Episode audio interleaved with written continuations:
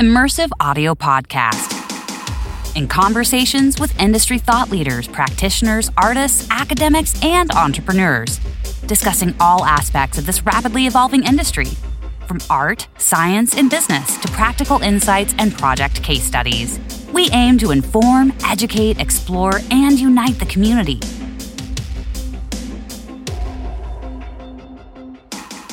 This episode is sponsored by Innovate Audio. Innovate Audio offers a range of software-based spatial audio processing tools. Their latest product, panLab Console, is a Mac OS application that adds 3D spatial audio rendering capabilities to live audio mixing consoles, including popular models from Yamaha, Midas, and Behringer. This means you can achieve an object-based audio workflow utilizing the hardware you already own.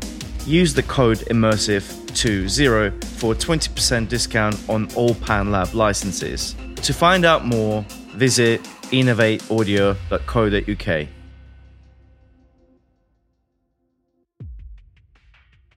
Hello and welcome to the Immersive Audio Podcast, episode 90, with me, your host, Oliver Kadel, and Monica Bolles. Hello. Hi, Monica. How are you? I'm doing good. How are you doing, Oliver? I just got back from my holiday. I had a week off, traveled down to south of England in Devon.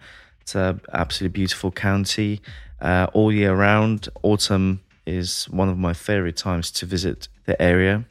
It's right by the coast. Had a really good time, feel refreshed, relaxed, ready to smash the rest of the year until the Christmas holidays. What about yourself? I have been mostly staying home, which is actually really nice because I haven't been doing that much lately, and spending a lot of time in my studio getting some stuff set up. I have a Digital Audio Denmark AX64 that has finally arrived, and I have been starting to dive into that, and I think I have finally satiated my need for I.O., so that is going to be an exciting thing to play with. Excellent. Before we introduce our guest, we've got some news to cover. And one of the news items is actually quite a big deal. Potentially, we yet to see how big of a deal that might be. But gauging from the parties involved, we can certainly anticipate that some big changes might come to play in our industry. So what I'm talking about is Alliance for Open Media announced immersive audio model and formats, which abbreviates as IAMF, container specification now enables ecosystem-wide innovation in immersive spatial audio domain. So it's a bit of a mouthful. So let's read out some key facts. So the organization's first ever audio container specifications to be offered under IAMF's royalty-free license, which is also a big deal. IAMF is designed to enable creatives to revolutionize immersive audio experiences across a myriad of applications, from streaming and gaming to augmented reality and virtual reality, as well as traditional broadcasting. So launched in 2015, the Alliance was formed to define and develop technologies to address marketplace demand for open standards for media compression and delivery. Board level founding members include companies such as Amazon, Apple, Cisco, Google, Intel, Meta, Microsoft, Mozilla, Netflix, Nvidia, Samsung Electronics, and Tencent. And guess who's not on the list? Dolby. We kind of heard little noises here and there. We kind of could see it coming. I think individually, different companies have made like their vague announcements that they're working on a new alternative. Monica, what's your first thoughts on this? Well, I am always, for open standards and open formats, just open source in general. Use a lot of open source technology, of course. So, it'll be nice to see something kind of coming forward in that space. I think we've been missing, a lot of being able to kind of deliver spatial audio outside of just Dolby Atmos. I think, Dolby Atmos has kind of dominated that space. And so being able to, use ambisonics, for example, as a in spatial audio presentations for different devices would be huge. and being able to kind of have that in more of a accessible delivery format would be great. So, I mean, I'm definitely interested to kind of see how this goes forward and, you know, if it catches on and how people start to use it. You know, of course, one of the big things with open standards is you have to companies to agree to use them. So we'll see how that goes.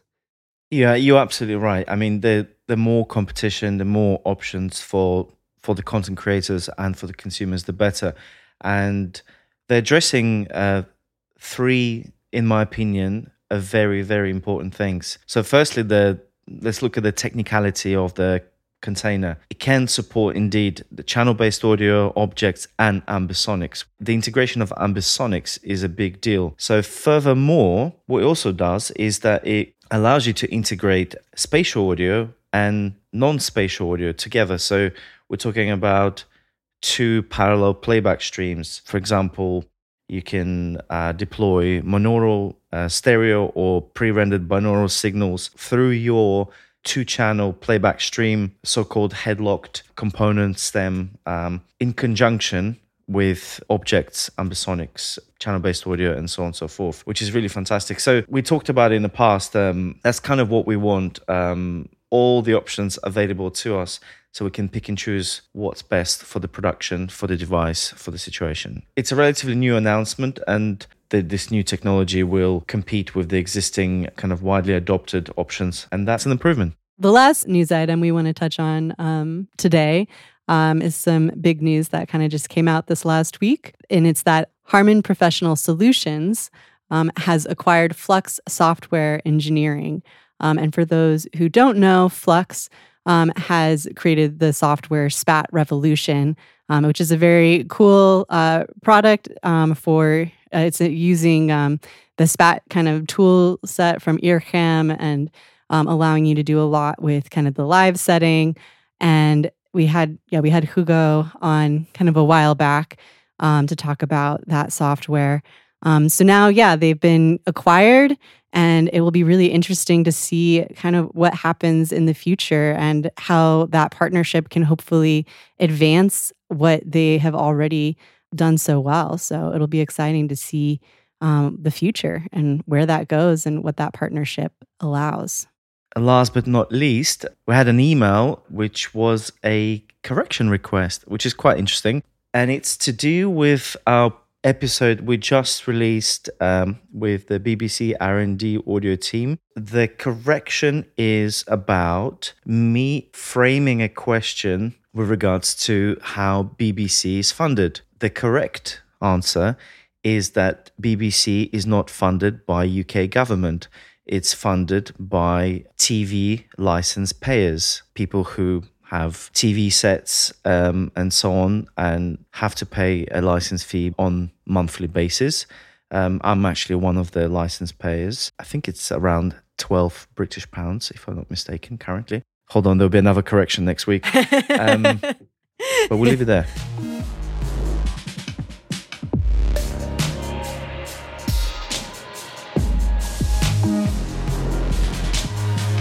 Our guest today, Halina Rice.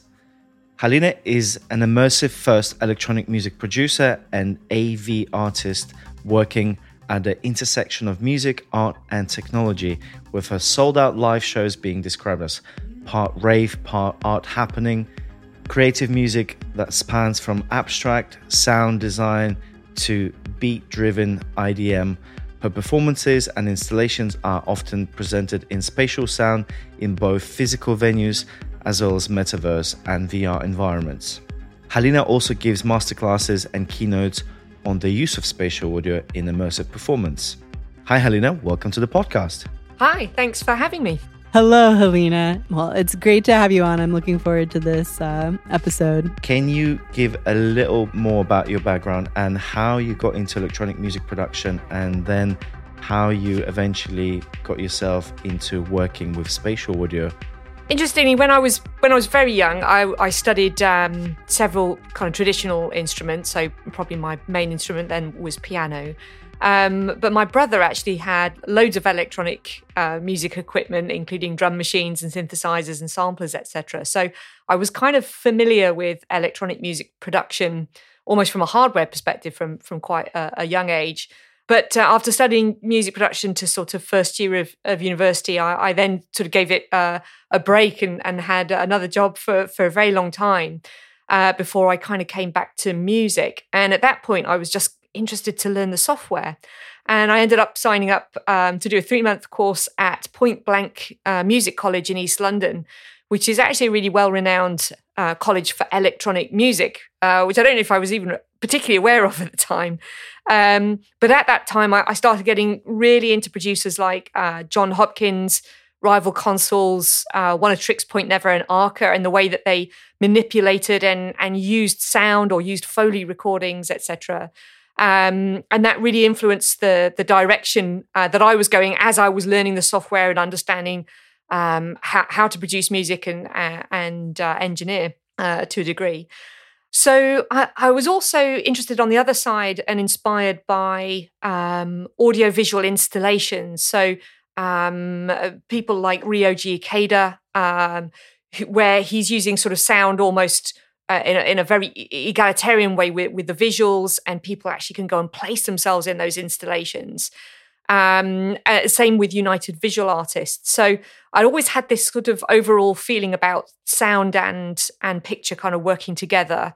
I was reaching out as a student then to colleges like the Royal College of Art, and started working with a guy called Jan Petirek, who works in various things, including like Blender and Unity, so gaming engine, effectively, visuals. And we started kind of working together. I was playing round circuits, electronic music circuits in London since about 2016. And then in 2019, this amazing opportunity came up to play a show at Abbey Road Studios, which was actually like a tech hackathon. And I turned up with my, well, I spoke with the organisers beforehand. I have a sort of short set that I was doing. And they introduced me to L Acoustics, and specifically to Guillaume Lenost, who I know has been on this podcast before. And L Acoustics were bringing a 12.1 system into the auditorium for that event. And they encouraged me to reprogram my set quite quickly in a few days for spatial audio using their L-ISA software. So I was a bit kind of, first I was like, I don't know anything about the software. And it hadn't actually sort of, or while I'd been thinking about audiovisual, I hadn't been thinking about spatialization as part of that palette. But once I'd kind of got over the initial learning curve and, played this set in spatial audio at Abbey Road, I was really kind of transfixed by the idea of it and the possibilities of being able to play with the audio around the audience as well as the visual element. So myself and Jan were super excited about taking that forward into an immersive performance. And at that point, the next year COVID hit, so we had to put some of those plans on hold. And during that time, I started investigating more, working with mixed reality and virtual reality. So there was a point where I was using Kinect in order to project myself into streamed visuals while I was performing electronic music. And live streaming that from home, started sort of self-releasing around each of those projects. So each project had a sort of mixed reality world that we would launch around it. But then, like end of 2021, the world started opening up again. So in 2021, so Guillaume reached out to me again from L Acoustics to said, do we want to do some work together, because they were launching the L-ISA studio. So I started talking to them again about spatialization and live events. Then I had a really, by lucky chance, I was able to get an Art Council grant to put on my vision of an immersive event, which I staged at Copeland Gallery. So it's effectively an art gallery that we kind of repurposed for the event in Peckham in London. And I used some of the grant to hire in a 12.1 immersive system from L Acoustics. That proved to be like a really great decision, I think, because I was able to have the whole spatial audio experience, plus I was projecting visuals, and also I'd learnt the basics of programming lights. So we had all three elements going on for the shows that we did. So I did two shows there in sort of daytime, kind of an installation as well. And it received great feedback from the audience. I think almost if nothing else, there's like this visual sense of these speakers being placed around this gallery in this very uniform way, with the lights were kind of complementing them on the walls. So the whole thing felt sort of super immersive, and very much like it was crossing this boundary between art and music, which was my purpose, I guess. And following on from there, I was really interested to sort of take that forward and develop that practice effectively. I'd say in the next year, I started finding places that had spatial systems that I could play on, or if there was an opportunity to work with a venue where we could hire in a spatial sound system, that's what I would pursue. So the sort of the best expression of my show as it exists at the moment is using spatial sound as well as the visual and lighting elements. You know, I just recently got back from traveling around Europe, and your name kept popping up everywhere I would go. It was really, I mean, we got to meet in London, which was great. But I feel like you're currently making quite a name for yourself in your work with immersive performances. And so, can you talk a little bit about what you're currently up to and kind of how you're taking these immersive performances forward? So almost sort of picking up the story from there, the interesting thing is once you've done something in spatial audio, you're like, where can I play? And then you realize that there's not a lot of places or venues that have spatial audio systems. One that immediately came up for me in London was a place called Eclectic, which are a fantastic venue that have their own in-house system, which is sort of custom-built by the organisation Aminus, which is run by Christian Duca. And so I pitched a show to them, and they were very happy to take that on. And it was interesting, though, because it's built with their own bespoke kind of Max MSP way of controlling the speaker layout. But I'd obviously done quite a lot of work already to make the show in L-ISA for Copeland Gallery. And that was the first time where I came up against the interoperability question, is how do you transfer your work from one spatial system into another spatial system? And often there's not an obvious or direct way to do that, although I know that companies are working on that as we speak. And at that time, and what I've used for a number of shows since then is using the Dante virtual sound card. So effectively, because I've got the L-ISA processor and controller on my desktop, I could just output at that point 12 speaker signals, and now it's upgraded since L-ISA 3.0 to 16 speaker signals. I could just send that out to their front of house, and then they can matrix that back into their speaker system. So in a way, it's a sort of first a sort of hack in some senses to use some of the programming I'd already done, which I tweaked and changed for the venue and always do for different speaker setups. I'll change it and I'll think about the venue and the venue layout to complement them the best. But you know, a lot of the bulk of the work is already done. So that was an interesting experience for Eclectic.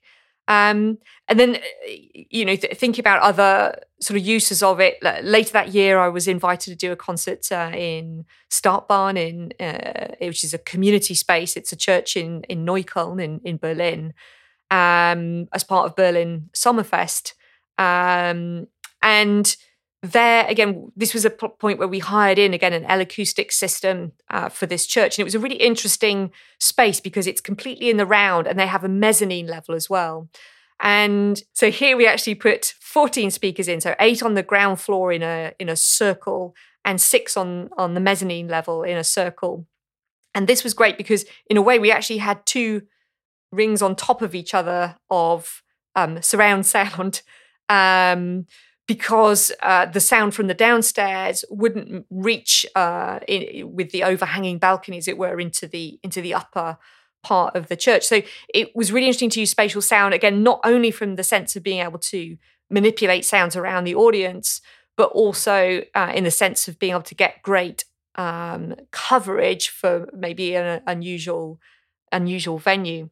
So there were lots of projects coming up, and at the end of that year, 2022, I played at Earth Hackney, which has its own in-house spatial system, which is already installed by L Acoustics, and that's a 17.1.8 system. And again, the feedback from that was really great from the audience. It's interesting to think about what the impact is. And I think impact of spatial audio is very difficult to measure from people. People can very easily articulate to you what they think about the visuals and what they think about the lighting.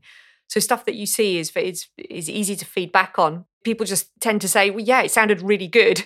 And how is that different from a stereo system?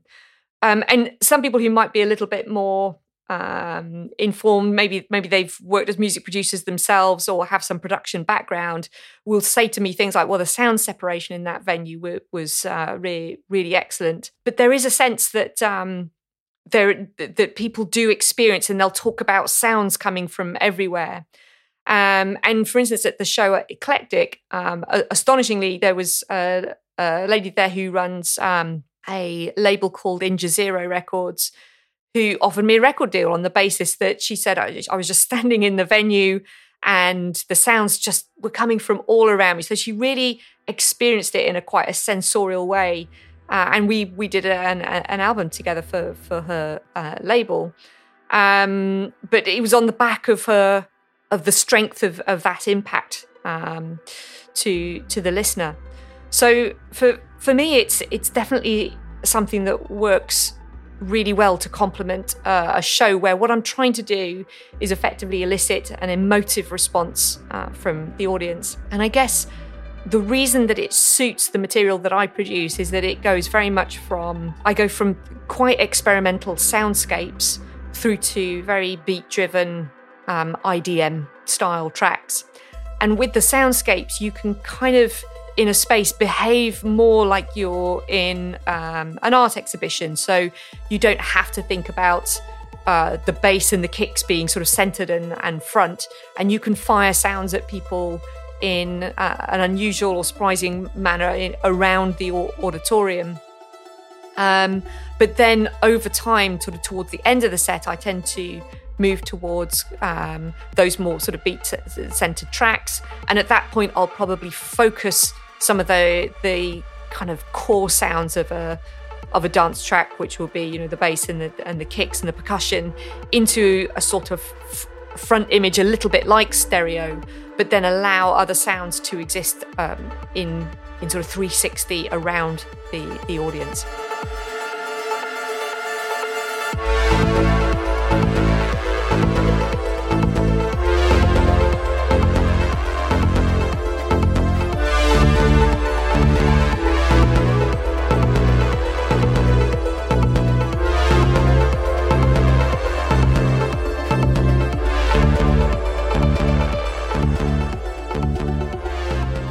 Well, guys, let's move on to our hot topic today, which is electronic music production and live performance. I'm including production deliberately in addition to just live performance because I think, as you already touched on earlier, Halina, it essentially conceive your live performances partially whilst you're in the studio working binaurally, which I think is a really important link compared to maybe when things are produced for traditional playback system like stereo, and then you're trying to do things spatially in situ during your live performance.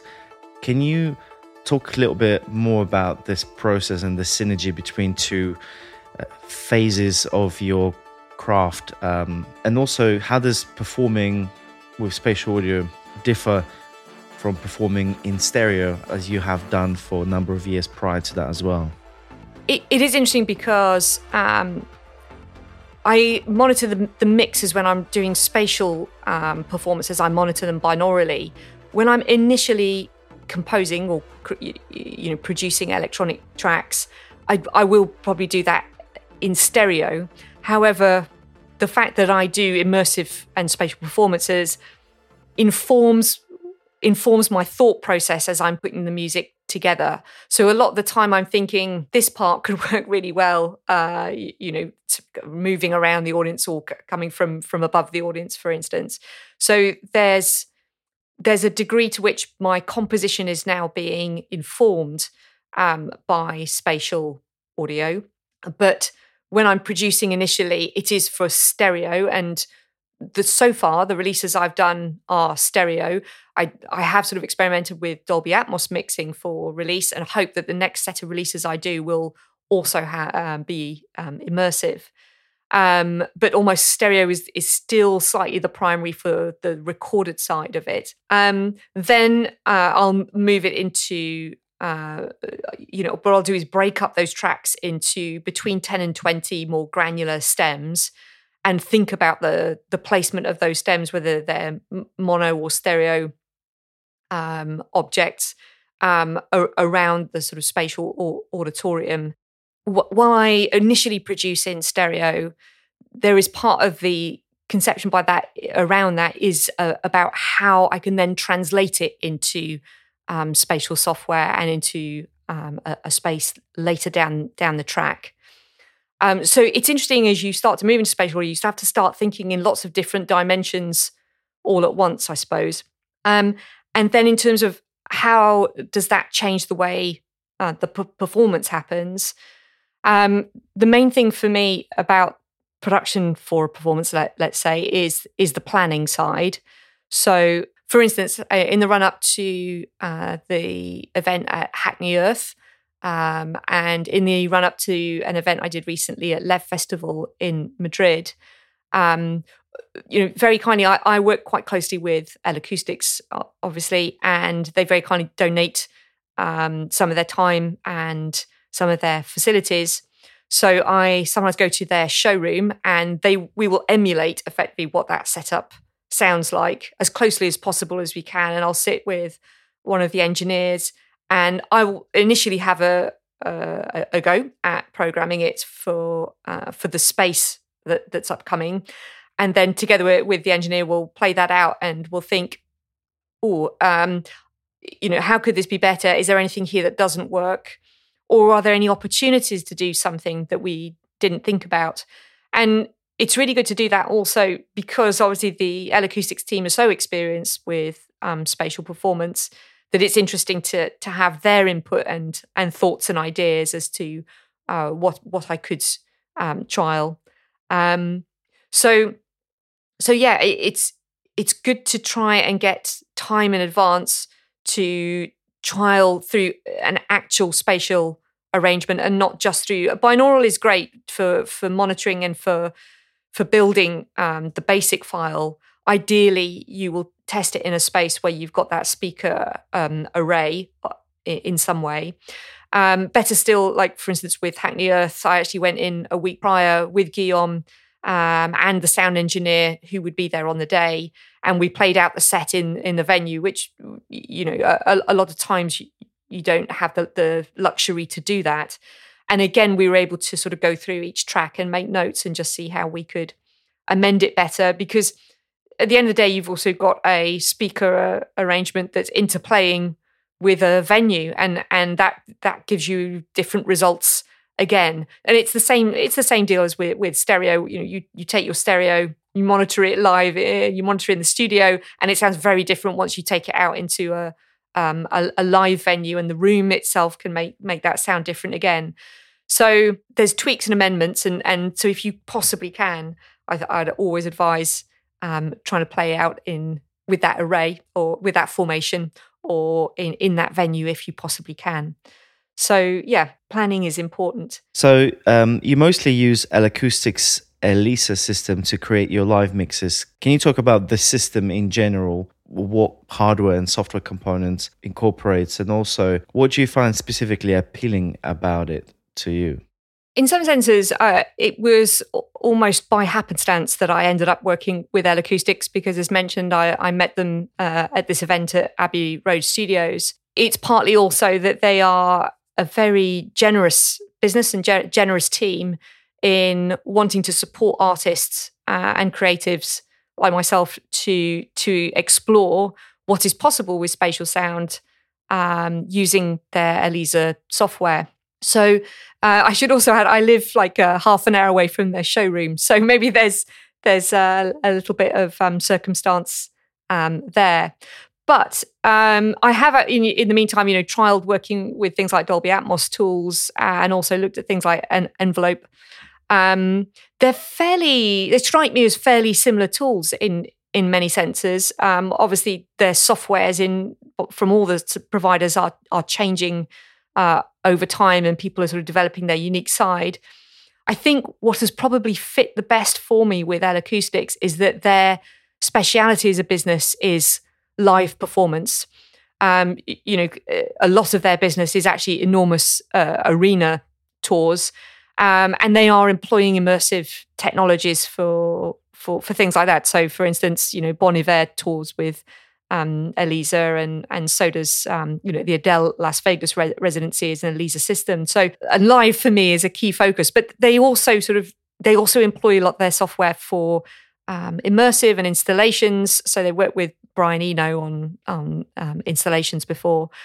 So it kind of suits me because on one hand I am trying to do the sound design style installation pieces, but also on my touring side, I am gradually working sort of my way through bigger and bigger venues where the capabilities they have at the top end might become more relevant to me, I suppose.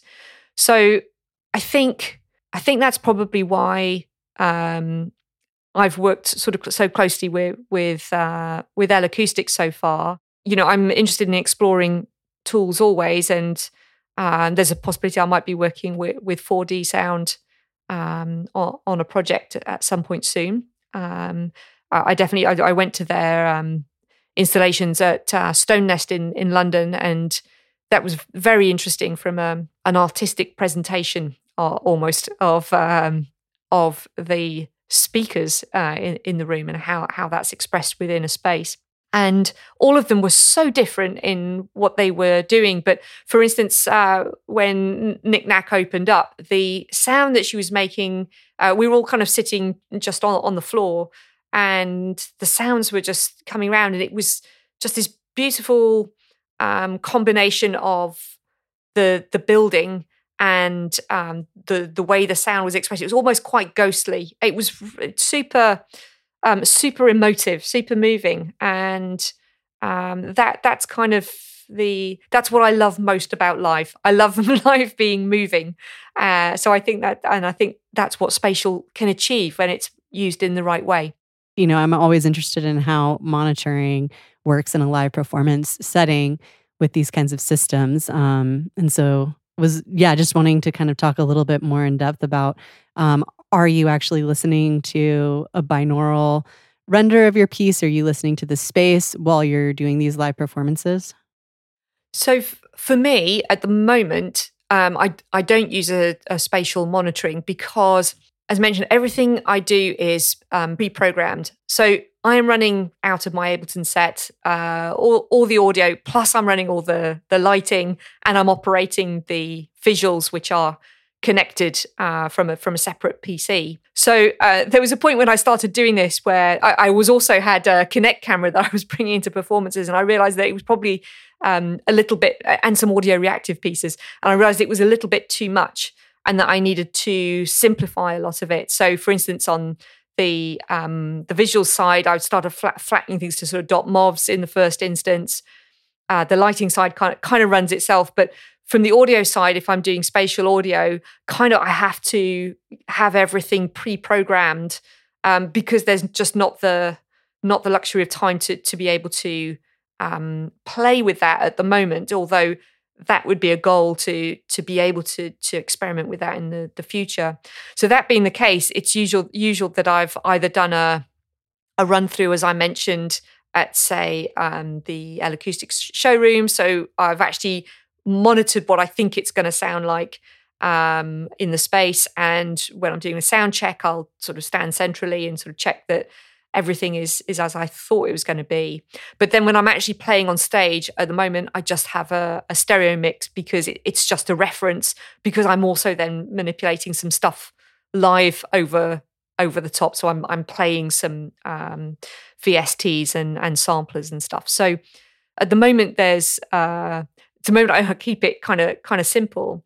However, that being the case, I would in the future like to diversify what I do with the show. So I have sort of one immersive live set, let's say, at the moment that I'm running. But in the future, I'd like to diversify and do different things, and maybe, you know, for one show, maybe forget visuals and forget lights and hone in on the audio. Then, I've seen plenty of people working with various tools, whether it's sort of an iPad or even a hacked Game Boy to spatialize sound live. At which point, spatial monitoring would probably be important for that. And something else I should mention is I've done kind of installations where I'm performing in the round, where in fact I'm in the sweet spot for the audience. So if I've got 12 speakers around me, I'm actually in the best possible position to monitor what's happening in the room. So maybe kind of moving on from there, so you're mentioning that a lot of your content is pre-rendered for the immersive space. Do you mind talking a little bit about what your performance setup is like? Are you using what softwares you're using, how you're able to kind of send, do your triggering and things like that? If I talk about my setup as a total, so I use Ableton as my main DAW, so that's what I produce in. And then I will bounce, as mentioned, some granular stems, between 10 and 20 granular stems, which I place into clips and then trigger as scenes for each of the tracks. So there's effectively some sort of pre-rendered audio. And then over the top of that, I also have access through Ableton to various VSTs and samplers that I can kind of perform live over the top of the kind of bass track. In order to deliver that spatially, I'll use the L-ISA software. So what happens is an L-ISA plugin sits on each one of the tracks where I have these granular stems, and that's going to describe one particular audio object, and it communicates with the L-ISA controller. And the L-ISA controller is where you can apply basically all the metadata. So whether that's the pan, the elevation, distance, using the L-ISA Room Engine, for instance, you can program those in using the controller for the metadata. From the plugin, you can access the various pieces of metadata, and then I use Ableton automation within the bounced audio clip to, for instance, describe what the pan information or elevation information is for the sound. And obviously within that, you can draw different shapes. You can move sound around. So it's almost quite fiddly to do in some senses, because it's not an automated process, but it's very specific, and it's specific to my vision of what should happen to that sound at any one point. I work with lights in a similar way, so everything is kind of pinpoint accurate to various points of the track. But going back to the spatial audio, that data then gets relayed into by the controller. Controller is working with it's either working with an onboard processor, or if I'm working direct into an L Acoustics spatial system, they will have a hardware processor, and I will connect via Ethernet to that. And so that's to deliver the spatial sound. And then the lighting, as mentioned, I have a hardware box which communicates by USB with my Ableton project. And again, the lighting is programmed all by automation of all the various DMX points. And then on the visual side, I have visuals being weirdly served through OBS because I started during live streaming, so I should probably migrate to Resolume at some point. And then through a local networking connection, when I trigger a scene, which triggers all the audio, it also triggers the visual and the lighting at the same time. So all being well, if the tech stays steady, then everything is delivered in sync. And then I can also step in Ableton using Push. I usually use Push as a controller, step over to my live tracks, and then perform using Push over the top of everything that's going on. So I'm a bit of a one-man band in many senses. Well, that's very cool. And I know you've talked a little bit about, how you've been touring a lot of this. And I want to get a little bit deeper into, what that's been like and what the challenges and or successes of working with so many different spaces has been. And, have you found it hard to perform that in spaces that have your technical needs? So when it comes to spatial audio, as mentioned before, the issue is that there's not a lot of venues that are pre-equipped. And then when you start thinking about hiring spatial audio in, it's really expensive and your ticket prices probably won't cover it. So, I manage and I also market all of my shows, and even a sold out show in most stereo venues, I wouldn't have the additional profit bandwidth to afford to bring in a spatial system. So the times that I've done that have usually been funded. So by the Arts Council, when I did that in the UK, working with the guys in Berlin, they had some funding from the Culture Summerfest. Also in the Old Market in Brighton, it was a really interesting project. They were given funding to develop their space into an immersive space, which is very far. It's a really future-facing of them. So they took the audience space of what is a traditional theatre and used the funding to put in large screens, really powerful projectors. So it's almost a bit like a white cube kind of space. And then we also hired in an L Acoustics system. So we had a 12.1 system, and that's where I did a show in 360 visuals with 360 sound, producing some bespoke content where the sound and the visual sort of followed each other around the room, which is, for me, that's a really interesting thing to be exploring in the future. But again, that was a funded opportunity. So places where there are spatial systems, obviously there's Hackney Earth, which is the sort of show venue for L Acoustics in London. Recently, I was at Amsterdam Dance Event because there's a club called The Other Side in Amsterdam, and they've just invested in an L Acoustics 14.1.5 system, even though, again, they're quite dance-related, which is not the automatic association of where spatial sound has been placed in the past. So we did an event there, and we had a full house, and they had a great reception from the audience at that event also. So really, really fun to play there, and a great opportunity for me to help showcase their new system. And there's obviously institutions, particularly spatial sound starts to trend over into academic style institutions and places where it's about artistic research. And there's still several places in the world that I would like to work with, like, for instance, Monom in Berlin. But yeah, a lot of the time I realize that my set in the real world at the moment has to be modular in the sense of being able to be played out in stereo as well as spatial sound. But, as time goes on, either more venues will start fitting out with spatial sound, or the companies that are the manufacturers may be more invested in creating showcase areas where people like me can play. The other place is festivals. So Monica, you kindly came along to the show I did at LEV Festival in Madrid.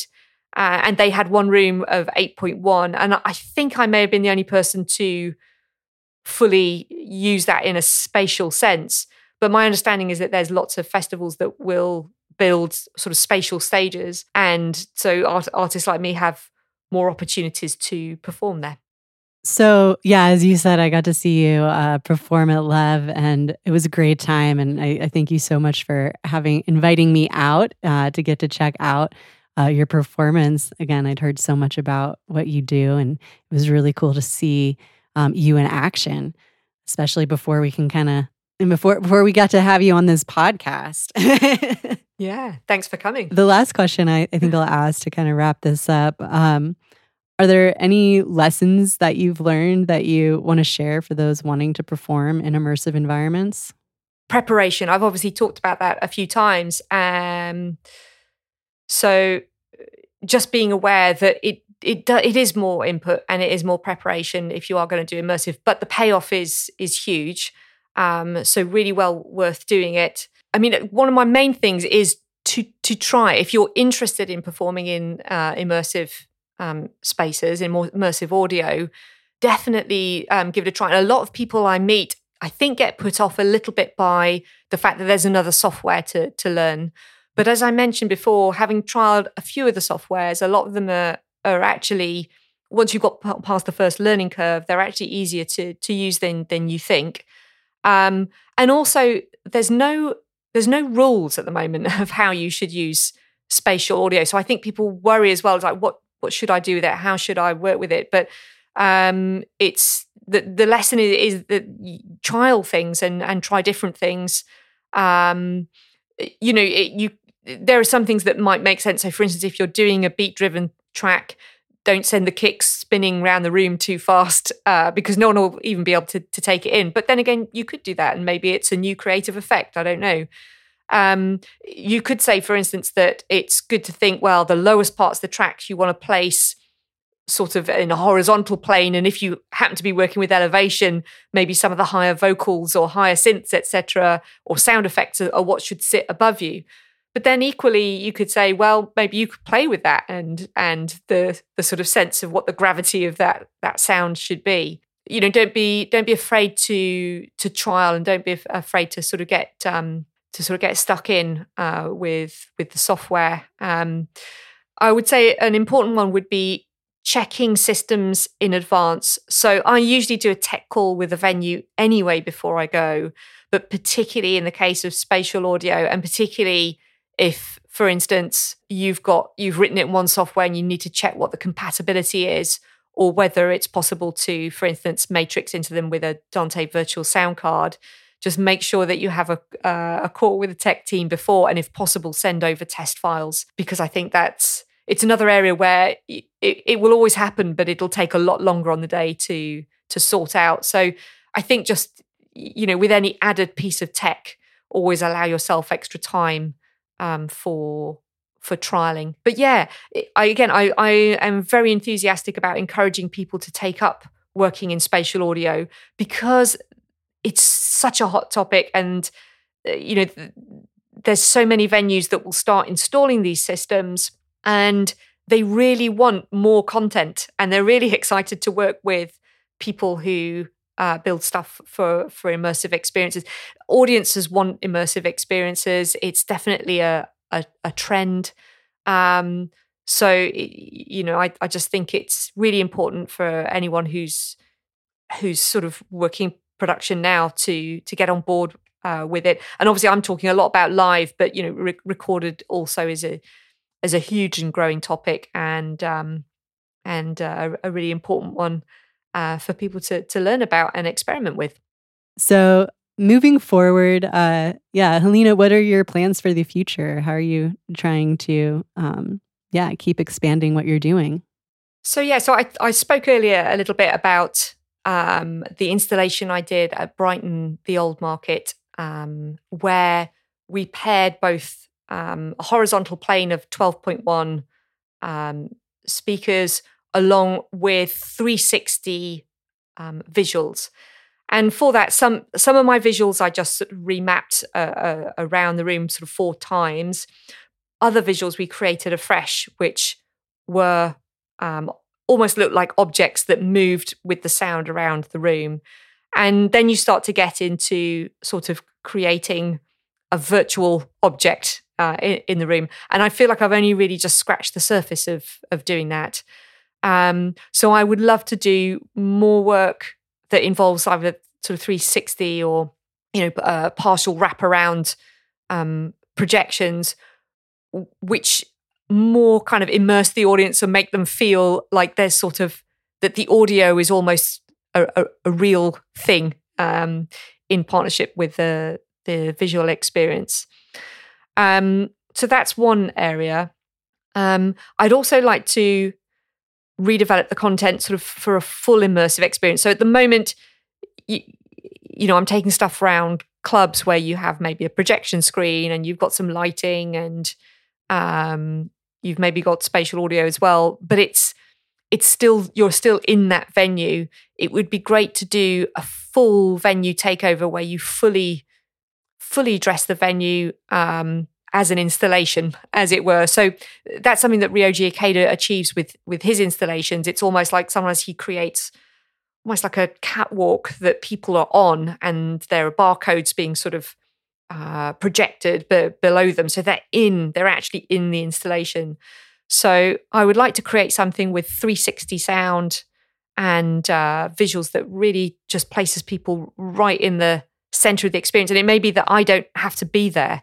So it's something that plays, you know, it's a sort of looped piece that people can experience. In releasing terms, as I mentioned, I had a great time. So at the Dolby Labs, very kindly, they sort of took me through mixing for Dolby Atmos. And for releases next year, I definitely want to make my next release in an immersive format for that.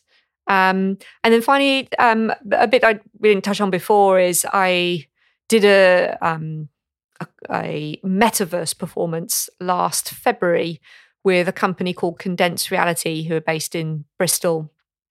And we broadcast that live with myself being mapped as an avatar into a kind of an auditorium which was built in Unity. And we broadcast it live in binaural audio.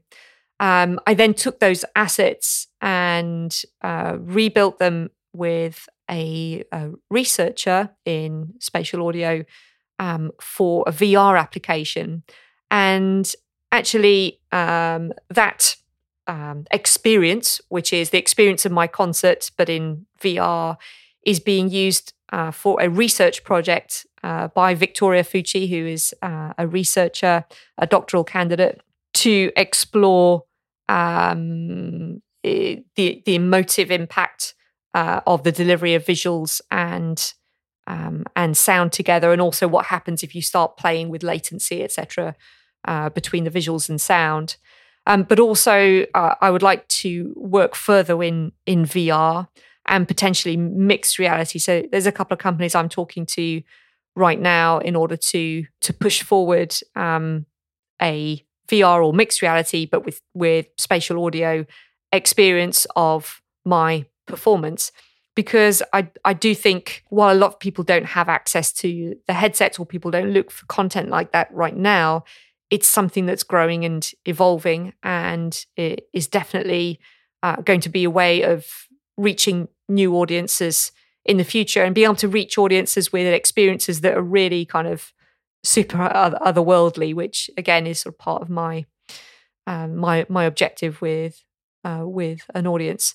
So yeah, so there's sort of like live events, the recorded side, and this virtual, creating a virtual world and a virtual experience, all with spatial audio integrated. So what is the best way to find out more about yourself and the work you do? Sure. So you can find me at my website, is halinarice.com. On Instagram, I'm HalinaRice_music. And on YouTube, I'm just YouTube/HalinaRice. So those are probably the best places to start. What piece of advice could you give to anybody that helped you in your career? Sure. I feel like music overall is such a huge subject, and there's so many kind of iterations. And within that, even sort of spatial audio is a really big subject, and I think maybe don't get too overwhelmed. I mean, maybe this is sort of how I felt about it, that it could be, there's so much that you could know about spatial sound. There's, you know, people who have sort of doctorates in it, and that there's a lot I feel I don't know, and I'm always learning. But in a way, my approach is always just kind of get stuck in. And, if you have the opportunity to either play on a system or to get funding in order to bring in a system, just to do it and to trial. And in some ways, I quite like the fact, as I've referred to before, that there's no rules.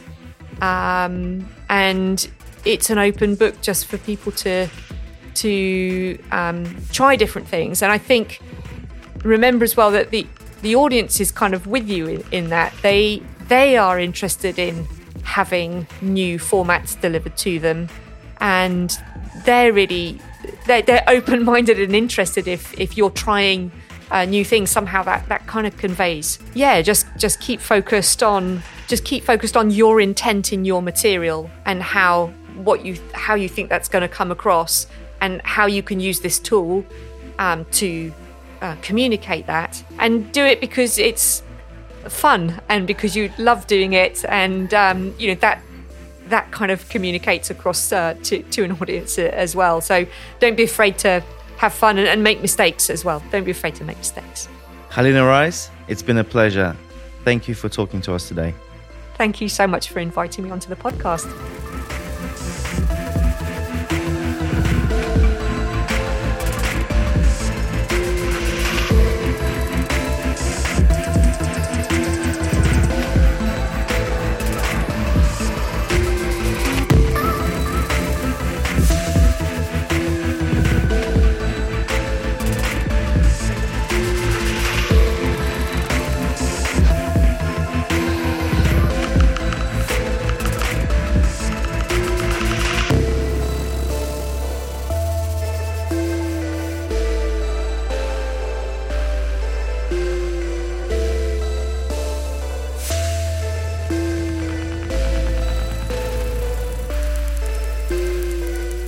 If you enjoy the podcast and would like to show your support, please consider becoming a Patreon.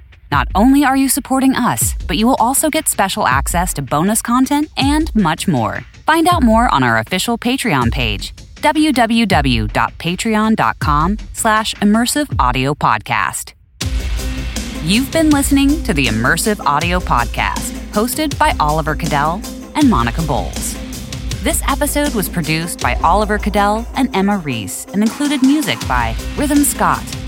Got an idea for an episode or want to comment on something we've discussed recently? Drop us an email at podcast@1618digital.com or find us on Twitter at iAudioPodcast. If you've enjoyed our show, head to our page on iTunes and leave us a review and rating. It really helps us out.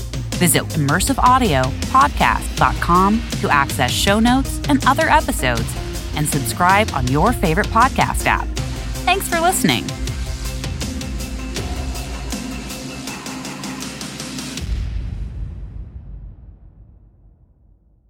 Looking for more audio-related podcasts to listen to? We're part of the Audio Podcast Alliance, featuring a hand-picked selection of the very best podcasts about sound. Be sure to hear the latest episodes from our friends in the community at audiopodcast.org.